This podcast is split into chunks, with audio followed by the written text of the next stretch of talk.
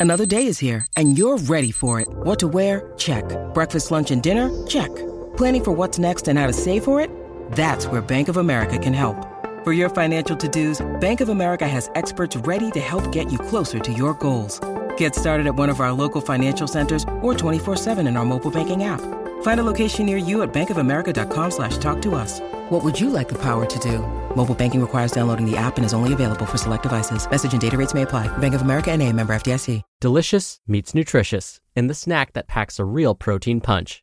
Wonderful pistachios.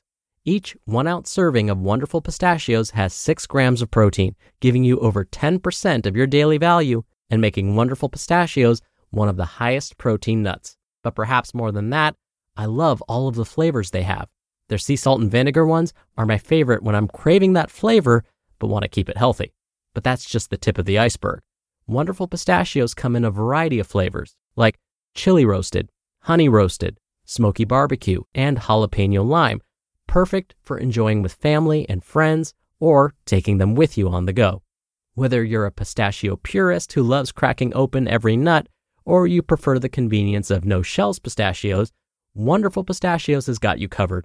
Grab Wonderful Pistachios and elevate your snacking game today. So fill up with a healthy snack when hunger strikes.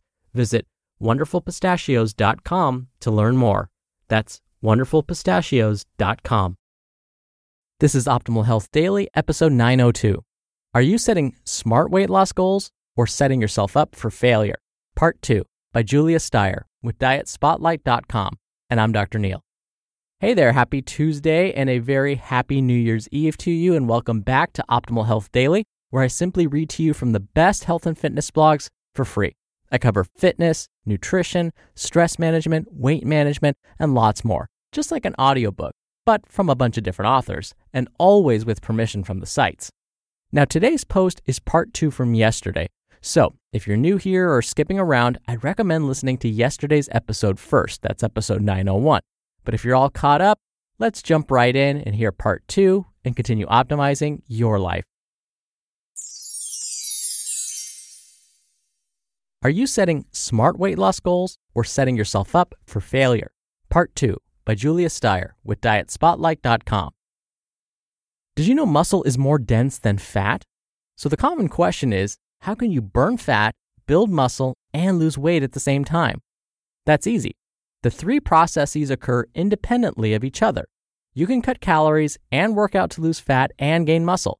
You can lose an average of 1 to 2 pounds a week when dieting healthfully, but it takes a month or longer for some to gain 1 pound of muscle.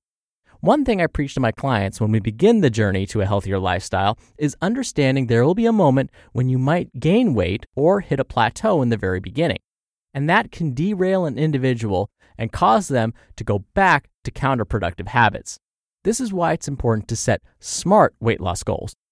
Quote Goals and questions with neutral, middle of the road options create apathy and are less likely to encourage behavior change. This is according to Ioannis Karaklis, PhD. Examples of SMART goals. Quote Momentum is critical to winning the game of fitness. With that said, people often fall short of their goals because they lose perspective on their situation. For example, if someone wants to lose 20 pounds, they should set smaller benchmarks that are attainable in shorter periods. We all want to feel like winners, and when you set micro goals, you rig the game in your favor along with becoming more confident. This is according to Julian Hayes, certified nutrition and sleep science coach.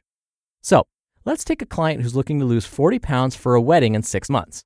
She is 5 feet 7 inches tall and currently weighs 200 pounds. According to the BMI chart, she would be considered overweight. By losing 40 pounds, it would then put her in the normal, healthy BMI range. So, in this example of a SMART goal, I'll explain the specific path needed to reach this specific goal. So, let's start with the S, specific. Lose 40 pounds in six months. The first progress milestone is to lose 8 pounds in 5 weeks. M, measurable. The scale would probably be the most practical measurement of weight loss. But because we determine the client's BMI, she can also use body composition or circumference measurements to measure her progress too. A. Attainable. Losing 8 pounds in the first 5 weeks is attainable. This also considers the body's general adaptation to adjusted physical activity exertion and intensity. R. Realistic. Aiming for 8 pounds in 5 weeks is practical and keeps the client on track to achieve her overall goal of 40 pounds in 6 months for the wedding. T. Timely. 5 weeks is a reasonable time frame to lose 8 pounds because it's not unusual to lose anywhere from 1 half pound to 2 pounds per week. Individual SMART ER goals. By setting up smaller milestones within SMART goals can help the person see if the changes they are making are working. Say this client in the first five weeks only loses five pounds. As she begins to self analyze her goals, she may realize she hasn't added any physical activity to her weekly routine. She then needs to set smarter goals. The loss of five pounds is not a failure. It is progress, but it can always be better. She reevaluates and redirects her SMART weight loss goals for the next five week milestone by incorporating 30 to 60 minutes of physical activity three to five times a week. By doing this, it might push her towards that weight loss she is striving for. The American Heart Association, or AHA, recommends 75 minutes per week of vigorous exercise, or it can be a combination of moderate and vigorous exercise for a recommended 150 minutes, which parallels the Department of Health and Human Services recommendations. So, as this individual begins adding exercise to her weekly plan, she begins to improve her overall health and sets herself up to successfully lose the weight and, of course, keep it off. The bottom line on SMART weight loss goals. Using the SMART method will offer a person a feeling of accomplishment and control as they begin to work through the process. There can be snags and setbacks, but by reevaluating the SMART goals, it can offer a solution on how to redirect for improvement. Set a goal and break it down into several small, easy to achieve micro steps. Quote Wouldn't it be easier if we could just set our mind to something and then do it? Don't be discouraged we humans need time to make changes. Even though the turtle steps are absurdly small, they are the beginning of big change. This is according to Christine Carter, PhD. It's empowering to know that all results fall on the individual's willingness to establish and follow through on little milestones or goals throughout the journey. If the timeline of the weight loss goal is long in duration, be sure to set up checkpoints throughout the process. If the timeline is short, make sure progress can be measured accordingly. You just listened to part two of the post titled, Are You Setting Smart Weight Loss Goals or Setting Yourself Up for Failure? by Julia Steyer with DietSpotlight.com. We're driven by the search for better, but when it comes to hiring, the best way to search for a candidate isn't to search at all. Don't search, match with Indeed. Indeed is your matching and hiring platform with over 350 million global monthly visitors and a matching engine that helps you find quality candidates fast. Ditch the busy work.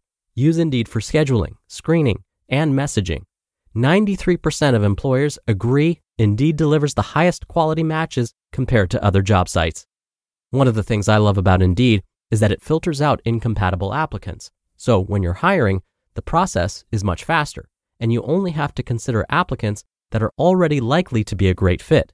And listeners of this show will get a $75 sponsored job credit to get your jobs more visibility at indeed.com slash health. Just go to indeed.com slash health right now and support our show by saying you heard about Indeed on this podcast. Indeed.com slash health. Terms and conditions apply. Need to hire? You need Indeed. Dr. Neal here for my commentary. I love that last quote from Christine Carter. Sometimes small steps lead to big changes. Dr. BJ Fogg over at Stanford University truly believes in this idea of baby steps, baby steps leading to small changes. So when we think about setting micro goals, micro smart goals, an example would be something, and I'm going to borrow this from Dr. BJ Fogg of Stanford University.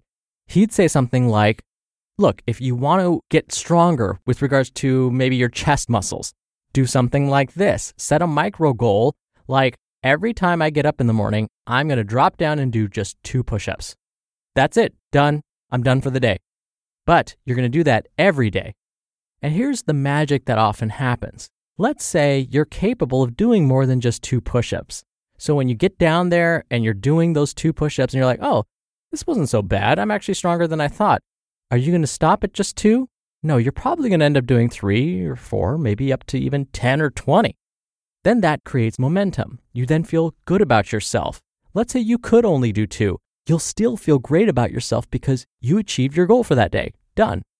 That's the magic of these micro goals or baby steps. Even if you just do two push ups or two sit ups or even just two pull ups a day or one pull up a day, you still will get stronger because you're still going to use those muscles. Doesn't doing just two push ups or two sit ups or one pull up a day sound a lot better than working out for 30 minutes straight? Yes, of course, working out for 30 minutes or 45 minutes and modifying the intensity and doing all sorts of exercises, yes, that would be better. Absolutely, not arguing that. But if it helps get you started, do two push ups a day. Start there. Your ultimate goal, though, should be to increase it. At some point, you're going to want to set a different goal and say, I'll do 10 push ups as soon as I wake up in the morning. And then maybe I'll do 30 push ups when I first get up in the morning. And maybe that translates to I'll then do a 10 minute chest workout and a 15 minute walk at noon. You get the idea. All right. Thank you so much for being here. Thank you for listening every day. Wishing you a very happy New Year's Eve. Enjoy, have a wonderful time, but be safe out there. And I'll see you tomorrow in 2020 where your optimal life awaits.